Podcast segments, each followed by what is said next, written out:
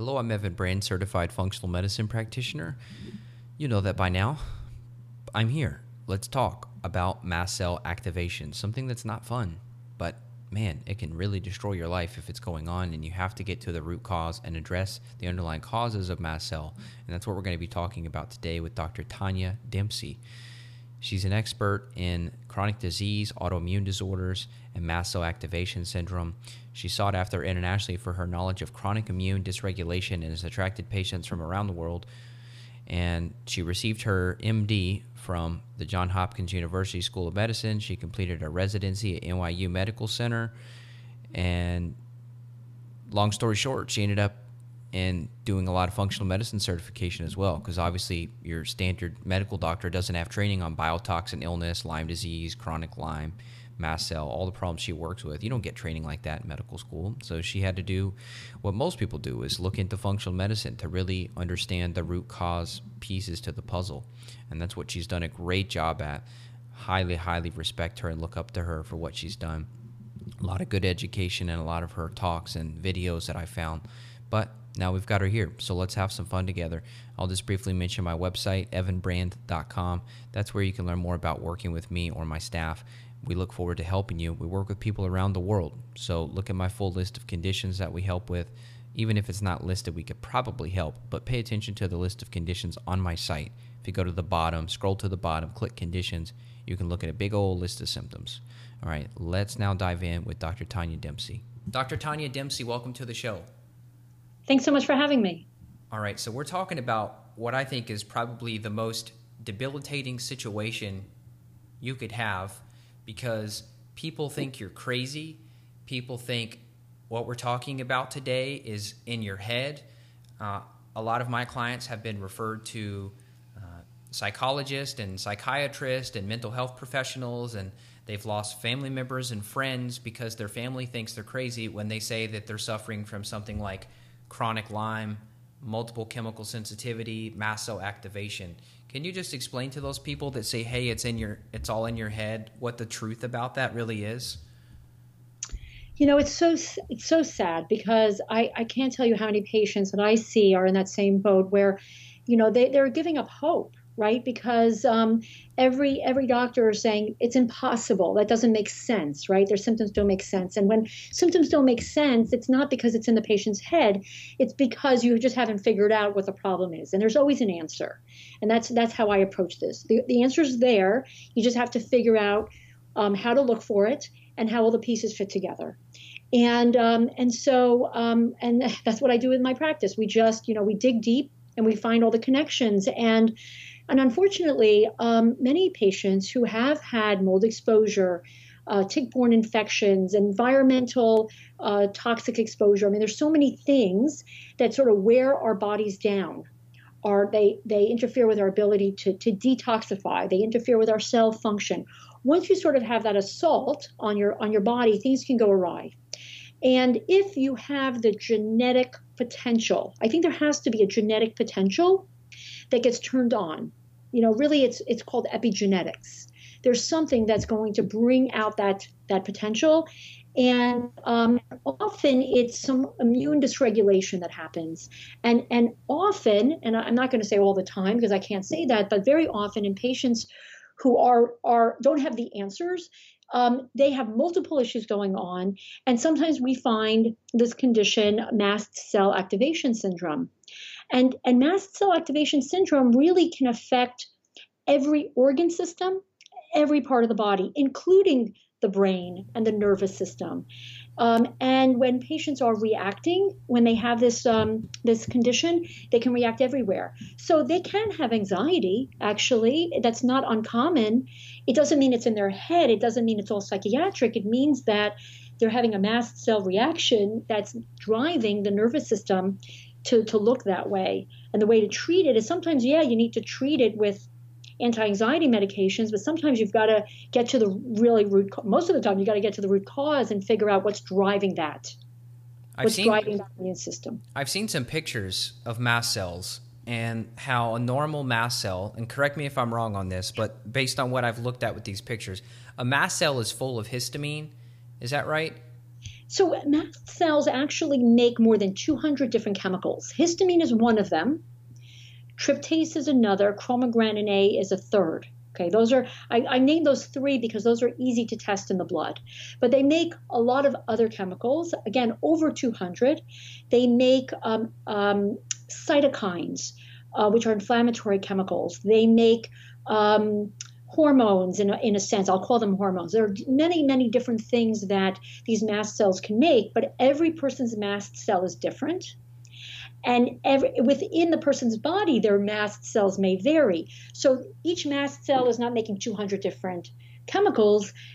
Each mast cell is making whatever set of chemicals it's programmed to produce. And then those chemicals lead down a path of whatever symptoms are associated with it. So histamine is the one that we think about very often because if patients have a allergic type reaction, um, and mast cells are, are uh, involved in a true allergic reaction as well. But some of our patients have what, are, what looks like allergic like, but they don't. They test negative for allergies, and and their reaction is they get um, hives, let's say, on their skin, or they get flushing, or they get a runny nose or sneezing. So that, that that's sort of obvious. That's histamine um, being released from the mast cell, causing this sort of inflammatory reaction, causing sort of the blood to flow to that area, and then you get that redness and swelling and all that.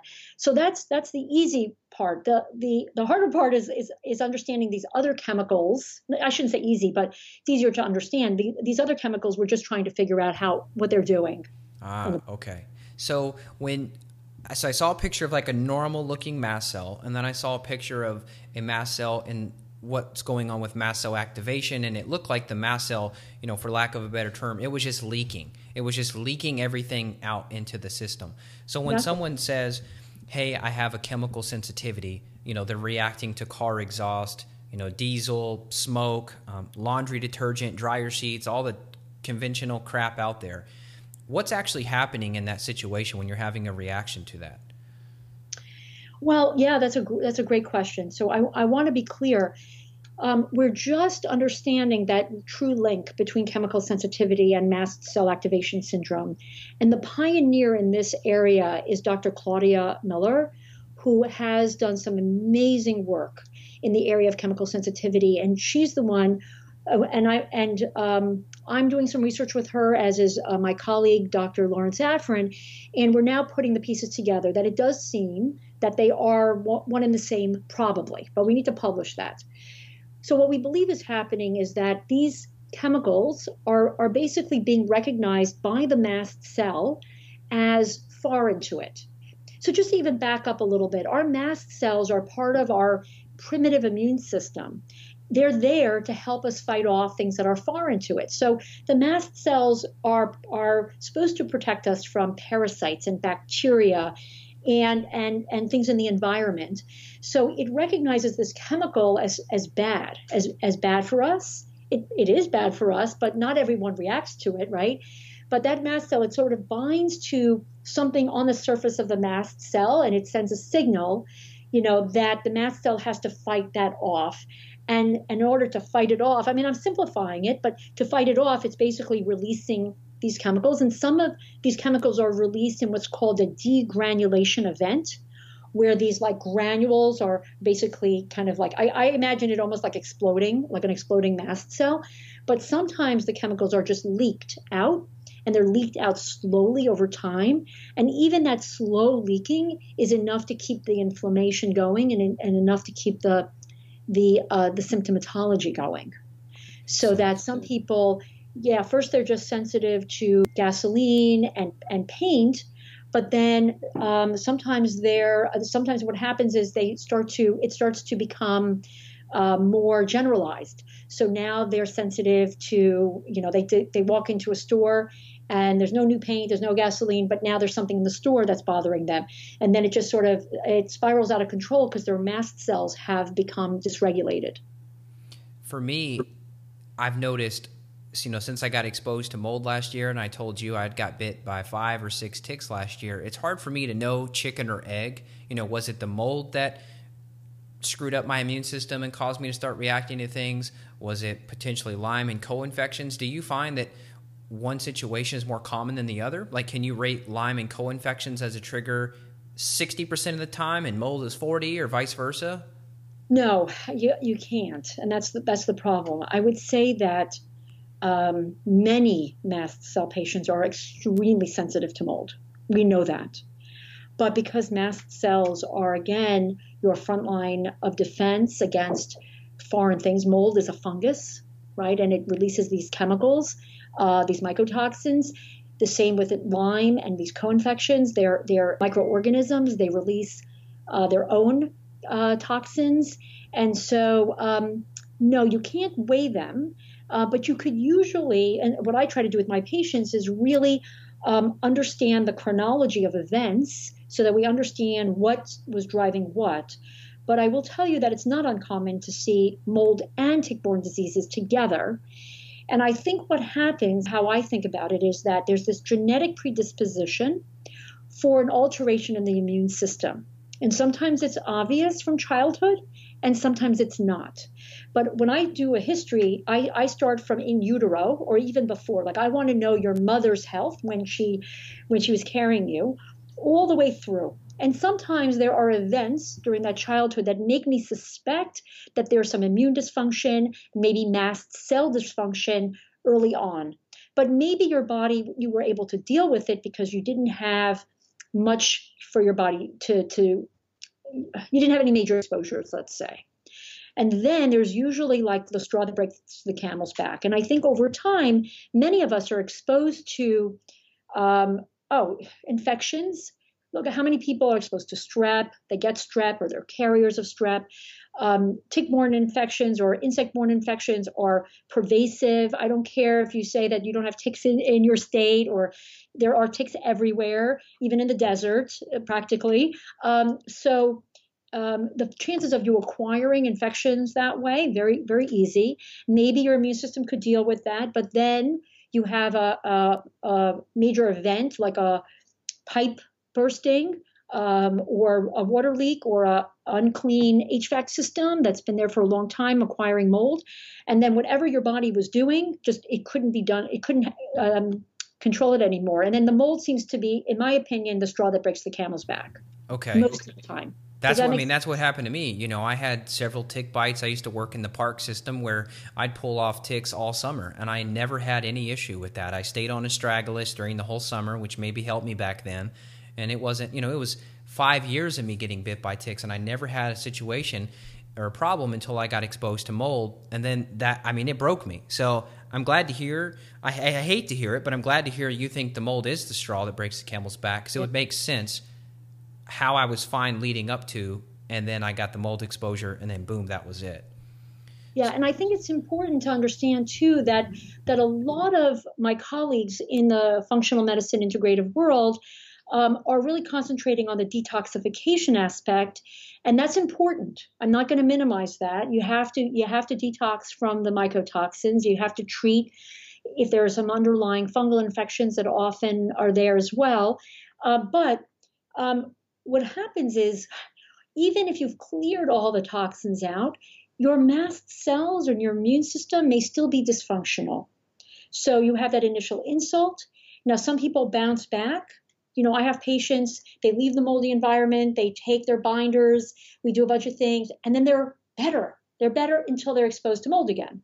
But I have others, they do all that, they're slowly getting better, but they're not they're not moving. The needle's not moving on that. And that's when I look at, okay, is it the toxin from the mold? Is it the infections that are are now maybe coming out more because the immune system has been has been suppressed in a way because mycotoxins are the primary immunosuppressing agent that you can be exposed to. So it could be that, or could it be that you have mast cell activation syndrome that was triggered by all this, but now the mast cells have sort of a, a mind of their own, so to speak, and they're they're you know um, degranulating and leaking and and they're causing all these symptoms, and it doesn't matter anymore if you detox the point is that the mast cells have to be dealt with. Makes so sense. Would would you argue there's a correct order of operations to this? Like detoxifying mycotoxins has to be done first before you can heal mast cells, or is it just all of it has to be done regardless of what order? Yeah, it's a, that's a great question because um, it has to be individualized. Uh, if if you're very if you're a very sensitive patient, and we know that you have chemical sensitivities, and now we think maybe you're sensitive to ingredients, herbs, medications. A lot of my patients um, who have had similar experiences to you are, are sensitive. So I have to do one thing at a time. Um, so everything has to be sequential. I can't just throw everything at them. But what I do know is that the mast cell piece has to come pretty soon, pretty early on, because I want to stabilize the immune system so that you don't react to all the things that I'm giving you. And your and your mast cells are I'm sorry, yeah, I just if you're if you're trying to detox but your mast cells are exploding and degranulating, then we're not going to ever detox you. This would explain, you know, I interviewed Neil Nathan and he talked about how some people they'll react to like one sixteenth of a tablet of chlorella but yet he'll keep those people on the 116th tablet of chlorella to try to detox mold, and that could take forever, where really you should be tolerating, say, 15 tablets. So you're saying in that situation, that patient may need to change gears and focus more on stabilizing the mast cells before you try to hit the detox. Is that correct? Absolutely. And then I would also look at um, the the manufacturing of the chlorella. So maybe this is your favorite chlorella, you know, so I know like I have favorite products that I use. And, and let's say 99% of my patients tolerate that product, but I have this one patient who doesn't tolerate it. Is it because there is some filler or some ingredient with that that they're reacting to because mast cell patients are exquisitely sensitive to excipients they're sensitive to methylcellulose sometimes. They're sensitive to magnesium stearate. These are things that are often found in, in vitamins and supplements. Um, so I always think about okay, are they reacting to this to the chlorella, or was there some way that the chlorella was made? So in that case, I might switch the brand. I might switch the type of um, agent I'm using for the binder. And I would definitely say, you know what, this patient is very reactive. So let's work on that underlying problem, which is the mast cell. Understood. So I told you off air I was on natural binders, clay, charcoal, zeolite, chlorella, etc. for six months. I got my ochratoxin down according to the Great Plains test, like 180 points. So I made a ton of progress in six months using natural binders, but some of the blurry vision and dizziness type spells I was having, those hadn't resolved. So I just began the cholestyramine. During this whole time, I was doing what I had learned from following you and some other people is doing quercetin to help stabilize mast cells. Do you think something like a daily quercetin, you know, three to four times a day, can that be enough firepower to stabilize mast cells? Well, so everybody's mast cell is different and everybody's condition is different. So, do I have patients who are able to manage um, their MCAS condition with um, with quercetin? Absolutely. Um, I have others that need multiple layers. Quercetin may be one, but they also need other things with it. Some patients can't tolerate quercetin, and they either can't tolerate the tolerate the quercetin, that active ingredient quercetin, or they can't tolerate the um, excipients that are found with the quercetin. Um, let's say, you know, they're quercetin and bromelain type um, combinations, and some people can't tolerate the bromelain because it's made from pineapple, and some patients react to that. Maybe there's um, the capsule is made from methylcellulose, and they react to that. So, um, so the, the I guess the short answer is yeah, quercetin is a really powerful um, antioxidant. It has antihistamine properties and does have mast cell, cell stabilizing properties. Um, but everyone is different.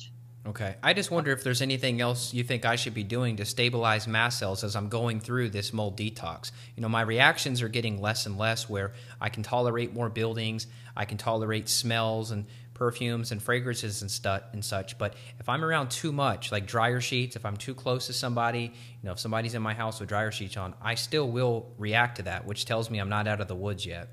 That's right. That's right. Yeah, so it's hard for me to say, I mean, without knowing your whole history, you know, what I would do next. I will tell you that I think it's very important for you to uh, be tested for mast cell activation syndrome. I think you need the data. I mean, I'm making assumptions based on your history, based on what you're telling me. But of course, I'm not diagnosing you, right? Let's right. be clear to your listeners, right? Um, you really should get some testing done so that we understand what we're dealing with. Um, and then in a systematic way, you know, we decide, you know, we would do next. So in some patients, um, an H1 blocker might come next. An H1 blocker is a histamine blocker. It blocks the H1 receptors in the body, and those are drugs that are in the antihistamine category, like Claritin, Zyrtec, Xyzal, Allegra, those types of things. Those are H1s. Um, and uh, and sometimes we have to add an H2 to that, and those are histamine 2 blockers. So those are drugs like Pepcid, Zantac, etc.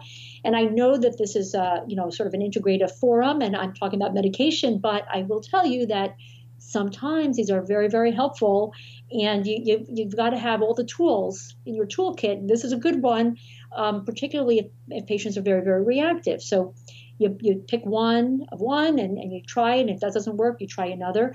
So it could be H1, H2. Um, it could be, yeah, there are other um, natural substances that have antihistamine properties that we sometimes use. Um, there are enzymes that break down histamine, like the diamine oxidase enzyme, um, which you can take as a supplement to break down histamine in the gut that may be helpful in, in, in someone who has uh, maybe gut issues related to the mast cell problem. Um, you know, there are um, drugs like cromolyn, sodium that we sometimes use, ketotifen, LDN, low dose naltrexone can be very helpful. So, anyway, I mean, the list goes on. I could just keep going. Um, I think you just need to be systematic, and yeah, and it's best done under the care of a of a practitioner who knows what they're doing, you know, with with mast cell. But I would probably test because it'd be good to know if this is really what's driving some of your symptoms. Understood. All right, let's talk about testing. Maybe a few specific things we'd want to go after. What about herbs or other botanicals you may use? For stabilizing mast cells. What else are are there any go-to formulations like combination formulas? I mentioned to you the one I'd had good success with so far, the Mast Ease from Beyond Balance. It's got some natural quercetin containing herbs in there. Are there any blends that you use? Are there just single botanicals that you're using? You know, I use um, a number of different things. So, um, so for instance, uh, I mentioned quercetin combined with bromelain um, can be a very good combination, um, and and especially when even combined with other systemic enzymes. So breaking down the inflammation can be very, very helpful. So you have sort of like proteolytic enzymes and quercetin and, and bromelain. That's a really great, you know, combo. And I, and I like that. Vitamin C is a potent antihistamine. Um, some patients do very well taking high doses of vitamin C. Some patients we give IV vitamin C to help stabilize uh, the mast cell. Now, there are lots of other um, herbs um, and, and natural compounds that have antihistamine properties or mast cell stabilizing properties, but it's not clear to me like how much you have to take to uh, get the effect. So, for instance, watercress apparently has some antioxidant, antihistamine properties, but I don't know. Do you eat a bunch of watercress? Do you eat three leaves? So I don't think it's been quantified, but it's very interesting. There are some studies that have looked at various compounds. Capers, for instance, is another. Capers are apparently very high in quercetin. Uh, but again, do you eat the salted capers? Probably not. Do you um, do you eat a jar of capers? Uh, but anyway, so um, there are lots of things in nature that can be that can be helpful. Okay. Are there any I, blends, any companies, any professional brands that have blends or like I know Designs for Health has one called HistaEze I've used. They've got like a patented version of an herb in there called Tinospora cordifolia. They've got some stinging yep. nettle leaf in there. Yep, that's a good that's a really good formula. Um, Xymogen has a really great um, formula as well um, called um, Aller DHQ, I think is the name of that product. Um, and that has a combination of, uh, yeah, blanking off the top of my head, but quercetin is in it, and then there are a few other ingredients. Um, also, very, I think there's some nettle in there as well. Um, and um, and the DAO enzyme um, product um, that uh, actually I I have my own line of, of supplements. So I have I'm now manufacturing the DAO enzyme product. The um, and then things like uh, probiotics um, very important to talk about because some probiotics, some of those blends, actually, those strains um, either um, contribute to the production of histamine or they make histamine. And so that could actually make things worse. And there are some strains that actually help to break down histamine or they themselves are low histamine. So um, picking the right probiotic blend could be really, really helpful. Um, there's some good research on uh, Gasseri, uh, L-Gasseri, which is uh, shown to actually help metabolic syndrome, but it seems to be a low histamine or histamine breaking down um, kind of um, probiotic. And so there are a number of them, them that I'll use. Rhamnosus is by far my favorite, L. rhamnosus. Um, very well toler- tolerated by patients with MCAS who can't tolerate other probiotic. Ben Lynch, he's got one. I don't know if he if it's just a private label or if it's something that he's actually manufactured and custom formulated himself. Do, are you familiar with his the Seeking Health version? Uh, yeah, and I could tell you what's in it. It's uh, so it's Bifido infantis, Bifido bifidum, longum, Lactobacillus salivarius, plantarum, lactis, and breve. So it looks like there's no rhamnosus in there, which I'm surprised. Right, and that's so. I was surprised also, and I, now I remember. I've been, I've looked at his products because a lot of patients ask me about it, and um, I'm not sure why rhamnosus is not there. My guess is that that it's probably a custom. It's not a custom formula. It's probably he's um, private labeling it, and that's the formula. But the other blends in there, or the other strains in there, I should say, are are good. Okay. Are definitely the so, right one. So rhamnosus is missing. Now, do you have one that you're custom manufacturing for I am. anti uh, antihistamine? Yep. What's I that have one a couple, called? I have a couple of them. One is called Optimum Probiotic uh, Metabolic. And that is so I use it for metabolic issues, but it's working wonders in my MCAS patients. Um, and I have the rhamnosus alone, which I use in my patients who are really sensitive. So it's called Optimum Rhamnosus. Uh, and then I have my Optimum 6X, which is my high dose, high, it's a high potency, 100 billion um, units with uh, the right blend of, um, of strains. Where can I see these? Six different strains. So, well, we are in the process of putting our e-store up. Um, it should be up shortly, so it's not online yet, uh, but it's coming. Cool, cool. Because I know Designs has a 100 billion probiotic. I don't think you can private label that one yet, though. Called ProBiomed no. 100, and I don't even know what's in it. No, so it's a good one, actually. I've looked at it. Um, the one thing it has that I'm a little cautious, I think it's the one that has some strep. Um, it might it might have that strep um, thermophilus strain. Okay. And uh, that can be an issue for some of my patients with uh, PANDAS or chronic strep infections. Um, autoimmune encephalitis. Sometimes they have trouble with the strep, especially if they have, have high strep antibodies. Let's so see. I, am going to share my screen. This will be okay. more fun this way. So here we can look at it. So this is a bifido, lactis. You can read it faster than I can read it to you. Okay, so this is this is the um, this is the hundred billion. So okay, actually, this is this is excellent. Would you consider this an supportive yeah. formula and not a histamine increasing formula? No, this actually, okay, so the only thing is the acidophilus, which can be um, uh, histamine uh, producing, but um, it's balanced with so many others. So I will sometimes throw acidophilus in the mix um, at a low, low dose so that because I think it's important. So overall, almost everything else in here should balance it off. Um, so yeah, I think it's a good formula. Wow. So this bifido being at like 36 billion, the lactobacillus plantarum, you would say those are both conducive to healing a mast cell problem. Yeah. Yeah. And you've got what, over 50 billion of those? Yeah. That's really good to know. Yeah. Okay. So any other supplements or formulas that we should mention helpful in this? I mean, I know you're an expert in some of the pharmaceuticals where I have no education or knowledge at all. So I'm glad you mentioned that stuff, but I like to hear about hey, what are the things that we can do that you don't need a prescription for as well? Right. So, you know, yeah, I, I mean, I love, I love that too. Um, but I also know that I have to get the patients feeling good. And sometimes I can do that a little bit, you know, more easily with, let's say, um, they just need a Benadryl, you know, because they're having a, a severe reaction. I'm not going to rely on quercetin when they're you know they're telling me that their throat feels like it's closing you know every time they put something in their mouth right? So i think it's about balance. But if it's somebody like you and you're you're you're listen you're doing the podcast you're functioning right? And generally you're not having severe reactions you don't feel great at times right? That's a little different story. So you have a little bit of of uh, room to be a little bit more holistic and a little bit more natural and try one thing at a time.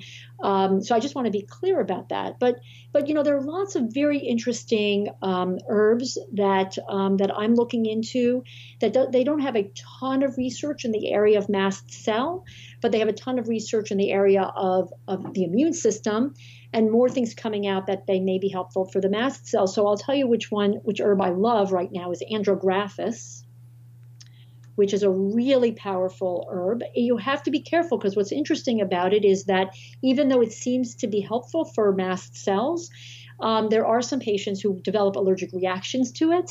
So it's not something that you just pull off the shelf and you start, and needs to be monitored. But it, but um, there's some very good research about andrographis being it's antimicrobial, so we use it for Lyme disease. It's, it's antiviral but it seems to also stabilize the immune system and decrease inflammation.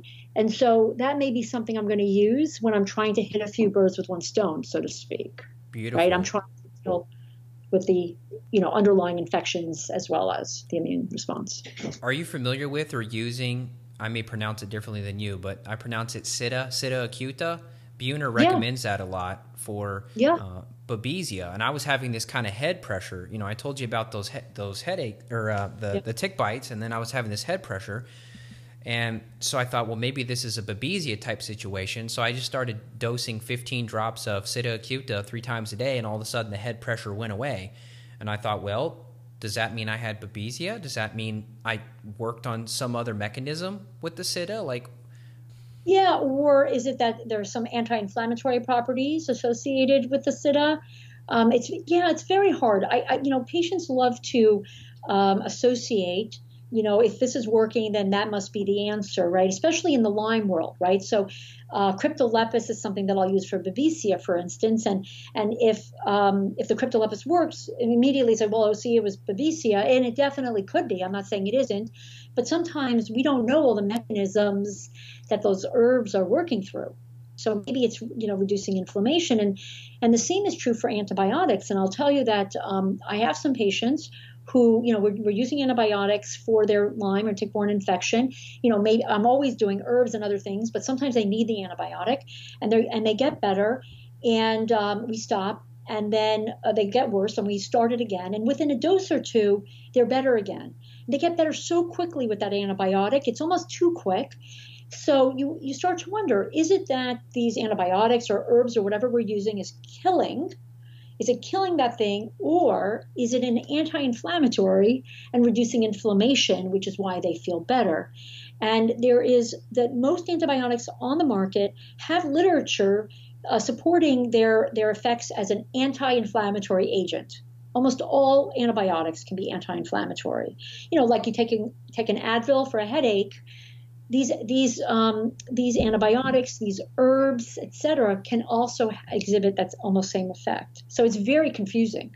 And I think it's probably bad as us humans. This is just our nature to have this reductionist mindset of, well, we want to know that this herb does this mechanism, but I think it kind of takes the joy and beauty away from the herbs too, because we're trying to just say, Sida does this, you know, Cryptolepis does this. It's maybe we should just say, ah, it's it's great, and just and not care so much about trying to identify single mechanisms because I don't think any herb probably has a single mechanism. They're just too unique. Well, yeah, exactly. And you know, Buhner has done some amazing things, and I, I, I've read his books and I follow him, and I use a lot of his protocols, so I really respect him. Um, and and and it's been so helpful with the information he's brought out because a lot of this information is not you know, Sida acuta is not written about, you know, generally, but he sort of brought that to the to the forefront. But the problem is that, um, yeah, we've gotten sort of used to this mentality. This is this is part of our traditional medical model. You you have a disease, here's the here's the treatment, right? So you have high blood pressure, here's the high blood pressure medicine.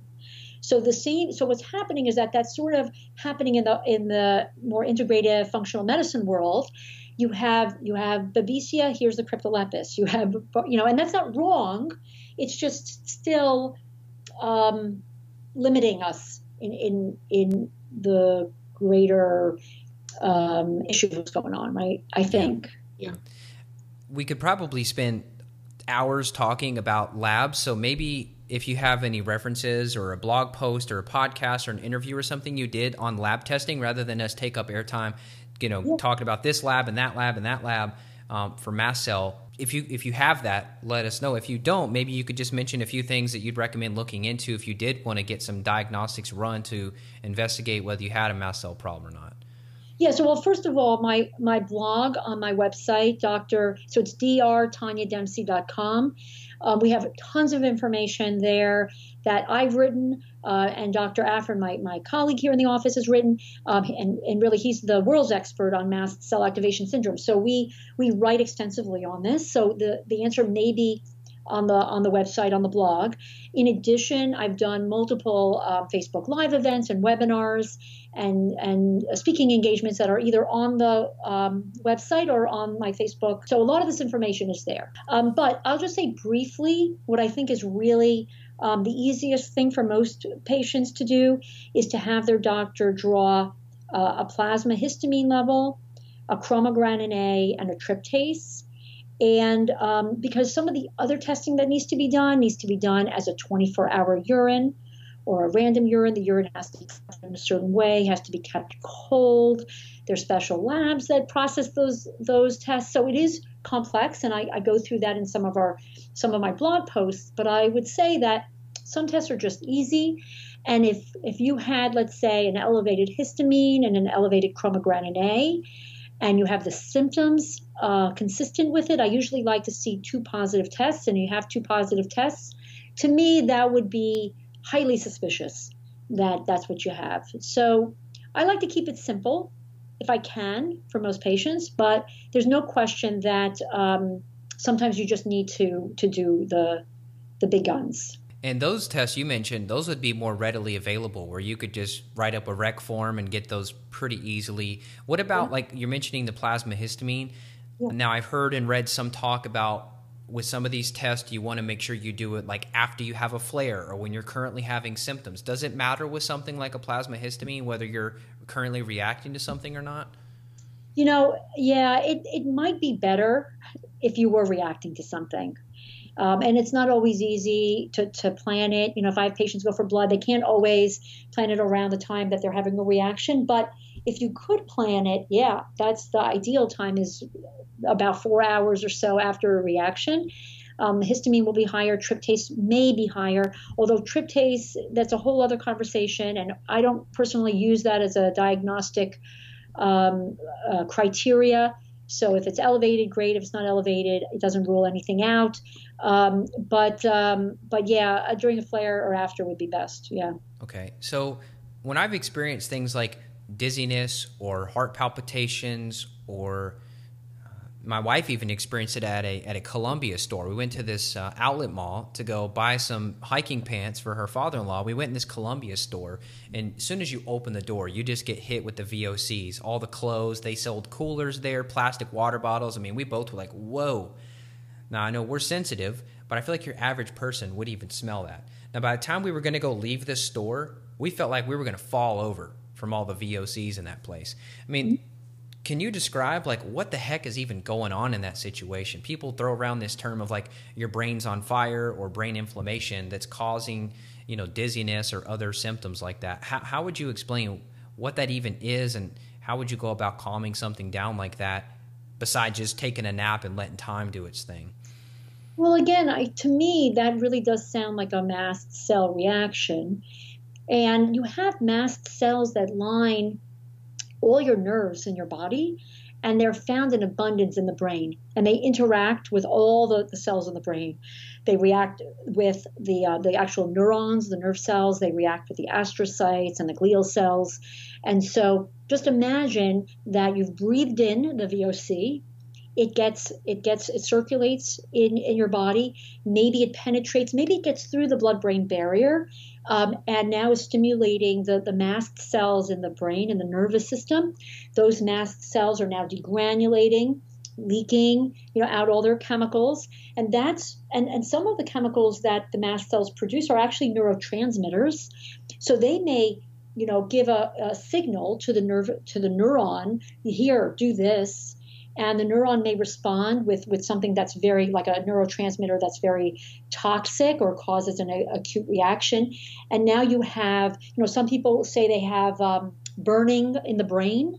To me that's that's mast cell activation syndrome but you could have dizziness you could have headache you can have um, vertigo you can have any of those things. Um, you can have i've had patients who have had that type of reaction and then develop like an acute panic attack and it's not that they're anxious per se but it has it brought out the nerves in the in the brain got irritated and and then they you know, wound up in this um, acute, you know, neuropsychiatric state. So, um, so to me, the, the way to handle that is you you have to leave, right? You've got to avoid the exposure in the first place. You got to leave the exposure, um, and then you hit it with um, the mast cell agents. You know, and that may be a time when if you want it to go away faster and it's lingering, you know, then you take an antihistamine and see what your response is. Because because in that case, if you took an antihistamine and you felt better pretty quickly, then you have confirmation that that's really what this is. That'd be interesting. What about the opposite, which would be you know a place like a shoe store or Columbia, a terrible place to go. Take an antihistamine before you go in the store and see if you react to it as much. Exactly. I love that idea. Not that I want to go do that, but at the same time, you know, so part of me thinks, well, you know, screw it. Who cares about a shoe store? I could just order shoes on the internet and get them to my house. But then the other part of me thinks, but wait a second. Other people could go to a shoe store and not have that reaction. So it's not that. I don't want to say, well, I'll just live in a bubble and just ignore those places. There's there's a mechanism going on that's not right. So to me, it's not even really about the shoe store. It's about well, there's an underlying mechanism that's still happening, which means I'm not fully well. So I need Correct. to do something about it. Evan, that's exactly right. And you have to dig. You need to dig deep and understand um, what all the roots are. Okay, so mold is a root, tick-borne diseases is a root, um, but I would venture to guess that there are other roots there that have not been, maybe deeper roots that have not been explored. And when you get deep and you really understand the whole picture, that's when you are able to then go into the Columbia store and go, huh, it's not as bad anymore. You know, I have patients like once we've really healed them, let's say they were exquisitely sensitive to mold. You know, they could tell the minute they walked into into any place that there was mold in that in that place, into a hotel or whatever. But I have patients, they've recovered, and while they still know that there's mold there, they're not as reactive. They're not going to get as sick as they would have if they were in a different state. So that's our goal. Our goal is to get you to that point where you become really more tolerant of your environment because right now you're not. I was to a point uh, towards the end of last year where I could go in a grocery store and 30 seconds later I could tell you I need to turn right back around because the dizziness was going to settle in. Now I'm able to go to Whole Foods and I could spend an hour there, where before I'd spend 30 seconds in there and I would get dizzy. So I think I'm on the road to recovery, but it's those certain buildings like, you know, furniture stores, shoe stores, tire shops where they're really more intensely toxic chemicals or maybe higher concentrations that still hit me. But I mean, is your average person having a reaction and they just don't know it? Yeah, that that's the question. It's right. You, you don't know because you can't go inside of them. But you know, I would say that um, you know, in our estimate, something like 17% of the population um, have mast cell activation syndrome. You said 17, like one seven? Yep, okay. yep. So like let's say close to 20%, right? One in five people. Now that research was done in Germany. Um, and there's some we have publications on that. So we don't know if that completely applies to the United States, but we're making an assumption. That's a lot of people if you think about it, right? And I think it's a spectrum. I think there are people who have it, who are sensitive, who don't really know that they're sensitive. You know, they may um, have, let's say, their blood pressure goes up uh, in a certain circumstance, but they're not attributing it to something specific, like that they were in a in a shoe store and they were exposed to VOCs, and then the blood pressure went up. They just think their blood pressure went up because they were stressed about being in the store, right? So there are all these things that are so hard for some people to correlate. Um, but what I think is really interesting is that there's a great well, not interesting, but I think that is a great tool uh, for your listeners and for yourself. Um, there's a questionnaire. It's called the QEESI, Q E E S I, the QEESI questionnaire. It's a chemical uh, sensitivity questionnaire, and you can score it and see you know how sensitive you are you learn a little bit about yourself and there may be things you didn't even think about in terms of of sensitivities that will enlighten you. And we're using this now to correlate. We're using that QEESI score and correlating it with our, some other scores um, in the mast cell realm. And now that's how we're, we're now seeing that association is very strong.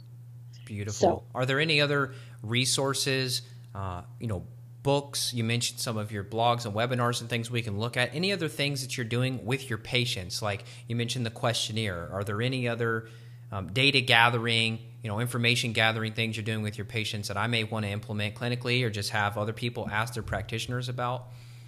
Yeah, so so there's a, a, a mast cell questionnaire that we're using um, that is based on a paper uh, by uh, Molderings, who's who's out of Germany, Gerd Molderings, um, and so we have a we have a questionnaire, and I'm I'm happy to provide those questionnaires if, if you want to see what they look like. We use the QEESI. So we're trying to quantify some of this data. We're trying to understand what correlates with what and how that correlates with the lab data and, and the symptom. So those are those are great. Um, and then, you know, I think that just in terms of resources uh, for, for people to read, I think one of the, the best books on the market on mast cell activation syndrome, maybe the only book really, um, is Never Bet Against Occam um, which is uh, written by my colleague, uh, Dr. Lawrence Afrin, who works with me in the office here. I haven't bought it yet. I've seen it. I don't know why I haven't bought it. I will buy it right after we're done and start reading it tonight. But uh, I'll read. I'll buy the Kindle so I can read it instantly. Uh, but yeah. I've seen it everywhere. I've seen the cover everywhere. You know what? It's very powerful. I, I think that um, what it does is sort of validates for people that they're not crazy um, that these symptoms that everyone else is thinking, as this is sort of how we started this conversation, right? Everyone else thinks they're crazy, um, but but I don't think they're crazy. Dr. Afrin doesn't think they're crazy, and my colleagues who are who are also very interested in this disorder don't think you're crazy because um, just no one has really spent the time to see how everything is interconnected. And the whole thing about Occam is that um, you know it's sort of like can you should you put all your eggs in one basket? Is there one unifying diagnosis that explains everything? And we would argue that often there is. You know, in the in the traditional medical world, we, we love you know, giving people diagnoses, right? So in the electronic medical record system, it will, you know, the doctors put, okay, you have high blood pressure, you have high cholesterol, you have, um, you have allergies, you have, um, you know, I don't know, IBS, irritable bowel syndrome, you have fibromyalgia, and you just have this list of the migraines, et cetera. The list goes on, and and the truth is that many of those conditions actually are are um, really come from the same root and, and many of them can come from this condition, mast cell activation syndrome, because we know now that, that MCAS can lead to fibromyalgia and migraines and interstitial cystitis and chronic pain. And, and so the list goes on. So then all of a sudden, you don't have a huge list of diagnoses. What you have is uh, maybe a few diagnoses, but one main one that's driving everything. And if you if you deal with that root, then you know then you get better. And so that's that's the beauty of the book is that you start to understand that. Cool. I will definitely get it. You know, when you're working on these cases, I know it could range from, you know, very small to very long, but are you seeing these issues get better in weeks, months, half a year, year, two years? Like what would you what would you say?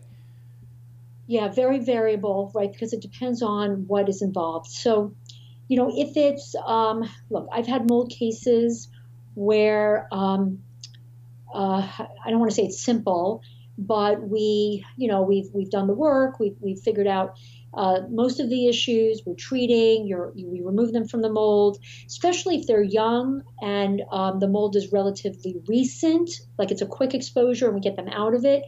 Yeah, sometimes it's quick. Sometimes it's a matter of months. Um, sometimes it's it's years because we're we're basically peeling the onion, and so we're taking all these different layers uh, away, and um, and that takes time, and it depends on how many layers that onion has. Right. So, look, I want it to be quick for patients. Obviously, I want them to get better, right? Uh, but there's no way of knowing because of um, what you know. I have to understand everything that they're dealing with, and I also need to understand their genetics, their susceptibility, and why they're acting. You know, why their body's reacting this way. That's a perfect answer. That's exactly what I expected you to say, and I'm glad you did because people want to hear that it's just black and white, and it's not. You could just have mold. You could have mold and Lyme and parasites and tons of other crap. So you can't just go on one rabbit hole you pursue that rabbit hole full bore and expect that it's the magic bullet. I mean, I was working on my gut for like 10 years before I finally got my IBS situation under control. So that was like a huge layer of the onion. Now, you know, I, I, I might not have even discovered all the layers yet. I think I've still got layers to uncover. Yeah.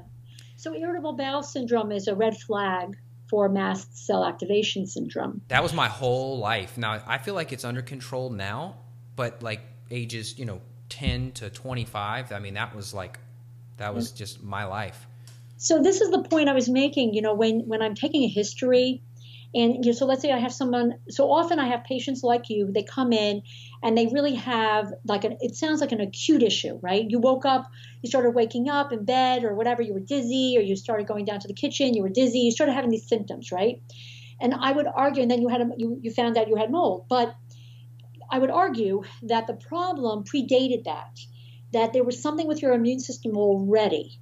And and so when I go back through childhood and you would have said, oh yeah, but I had irritable bowel for you know 15 years. Um, irritable bowel is a ridiculous diagnosis because it doesn't say anything. It just says that your bowels are irritable, but why, right? So sometimes it's because there are parasites, and sometimes there's um, SIBO. Sometimes it's and it's it's often mast cell activation syndrome driving the symptomatology. It's all those things sort of driving that. So that tells me that you had that predisposition for your immune system to react that way, and then you had multiple tick bites. Then I don't even know your whole whole story, but I'm just sort of trying to put it together, right. like I do with my patients. And then the mold was the straw that breaks the camel's back. Right. so, sense. yeah. Well, I'm sure we could chat for hours, but we got to wrap this thing up. Okay. We will send people back to your website. You said it's just your full name spelled out Dr. Dr. Tania, T A N I A, Dempsey, D E M P S E Y dot com. Perfect. Yep. Beautiful. And uh, clinical information, that's all on there, or is that a separate website for your clinic? Yeah, yeah. Everything, everything is on there. Okay, beautiful. One Any last words of wisdom, resources, things you want to share with people? I really appreciate your time. You know, I, I think, thank you. Oh, thanks for having me. Um, I, I, would say that. Um, you know the the one piece of advice that I that I that I tell patients and I and I want your, your listeners to to hear is just that um, you have to um, believe in yourself. You have to believe that if you're not feeling well, um, don't don't accept that uh, you know doctors telling you that there isn't something. You know, just keep hunting, keep looking for the answers because you know your body better than anybody else. Yep. Amen. Amen. Well, thank you so much. My pleasure. Thank you. What an awesome lady. Oh my goodness. Dr. Tania is super cool. I found several interviews that she's done with the media, and she does a great job with the conventional media interviews. Obviously, the long form is much better, but when you've got five minutes on a news station, hey, it's Monday morning, 6 a.m., let's t- talk about Lyme disease. And she gets five minutes to try to make all of her points. She does a great job. So look up some videos, look up some more interviews with her if you're interested in learning more about mast cell activation. This is a tricky situation. Uh, luckily, I've got my mast cell activation problem. If that truly is what was going on, it makes sense based on talking with her and reading a lot about mast cell activation. I haven't found any other term, right? The term really doesn't matter, it's the underlying issue, but I haven't really found any term that makes more sense than that. I feel like I've got it under control though, so that's a good sign. I'm on the up and up here. I'm on the path to recovery. If you do want to reach out with me, mast activation is not something I'm an expert at at the time of this recording. I'm learning, but it gets tricky. You know, there's just an experiment that you have to run on yourself because, as she mentioned, some people do well with quercetin, some people don't. Some people need pharmaceutical interventions, some people don't. So that's a tricky situation. You know, I would definitely want to have someone like Dr. Tania on my team if I were working with a mast cell case. Uh, fortunately, this is a quite uncommon situation relative to the percentage of people dealing with other issues that don't have a mast cell component. So that's a good thing.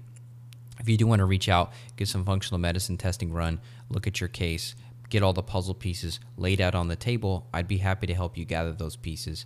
You can reach out at my website, evanbrand.com. You know, I've also got Megan Gump on staff as well. She's certified in functional medicine, has all my same training, and I've trained her specifically on all of my protocols and procedures for several years now. So she's also available. And either way, we look forward to helping you. Take care. Talk next week. Bye bye.